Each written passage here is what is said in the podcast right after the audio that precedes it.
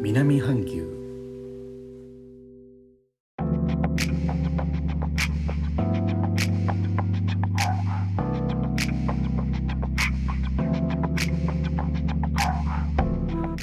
インドネシアから高野です。今日のジョクジャカルタは時折強い風が吹いております。昨夜は雨季らしくしとしとと雨でしたが今朝からは曇りでなんとか天気が持っている状況です。今年の3月11日は東日本の震災の年から10年目となる3月11日ですね。2011年は日本に一時帰国していました。その日の前前日3月10日は茨城県の水戸の近くの勝田というところに行っていました。勝田に有名なコーヒー店があってその年は特別なコーヒーが飲めるということでそこに行っていました。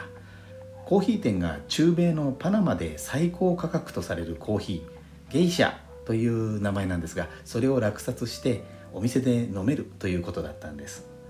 10日に行った時は幸いまだ芸者があってロイヤルコペンハーゲンのカップでありがたくいただきました。震災の前の日でしたので今でもとても印象に残っています。次の日は北茨城の木造2階建てのオフィスにおりました。忙しくてお昼ご飯が午後の2時ぐらいになってしまってささっと食べて落ち着いた頃なんだか遠くの方でゴーッという大きな音がしました。何かなと思ってちょっとしてからザーッザーッと建物が左右に揺れ始めました。こういう時はどうするか知っていますので机この机を大きくて重くて一人では動かすのが難しいものでしたがその机の下に潜り込むか目の前数メートルのところに見えるドアを開けに行くかどちらかと思いましたが揺れる幅が大きくて椅子から立ち上がることができません。机がカーペットの上で滑って私のお腹あたりに繰り返し当たってくるので早く部屋から出ようと思ってる間に部屋の本棚から本や書類が飛び出し始めてドアに向かう通路を埋めてしまいました。揺れが一旦落ち着いたので本棚は作り付けだったので倒れることはなくてよかったです。本の山を乗り越えてドアから出て1階に降り自分がいた建物の前のクリーニング工場の駐車場に避難しました。自分がいた木造のオフィスはその年にできたものだったので大きな被害はありませんでした。しかし揺れが何度も来てましたので念のため広いところに移動しました。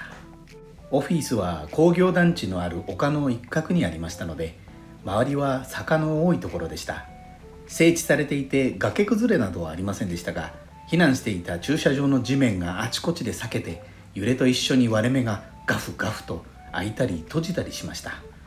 近くのアスファルトの道に川のように水が流れているのに気がつきました。タンクでも破裂して何か漏れ出てきたのかなと思っていましたらアスファルトが裂けてそこから白い砂とともに水が噴き出しました。その水が集まって道路が川のようになっていたんですね。警察のパトロールカーが回ってきて工業団地のある丘から降りないように津波が来るからと注意されました。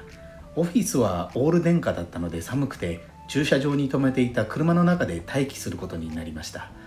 携帯電話で家に電話しましたが普通。妹の携帯電話も普通。そうしているうちにまた揺れが来ました。下から突き上げるように来るので車が踊るように飛び上がります。体がぶつかって痛いのでシートベルトをしました。どんどん暗くなってきたので真っ暗になる前にとみんな車で移動し始めました。私は途中橋を渡るところがあったので津波が来ないかもう少し駐車場で様子を見ることにしました。緊急車両の通る音がたくさんしていました。最後までお聞きいただきありがとうございます。次回もこの震災の時の様子をちょっと話してみたいと思います。レターコメントもお待ちしております。インドネシアから高野でした。それではインドネシア語でのご挨拶またお会いしましょう。参拝ジュンパーラギ。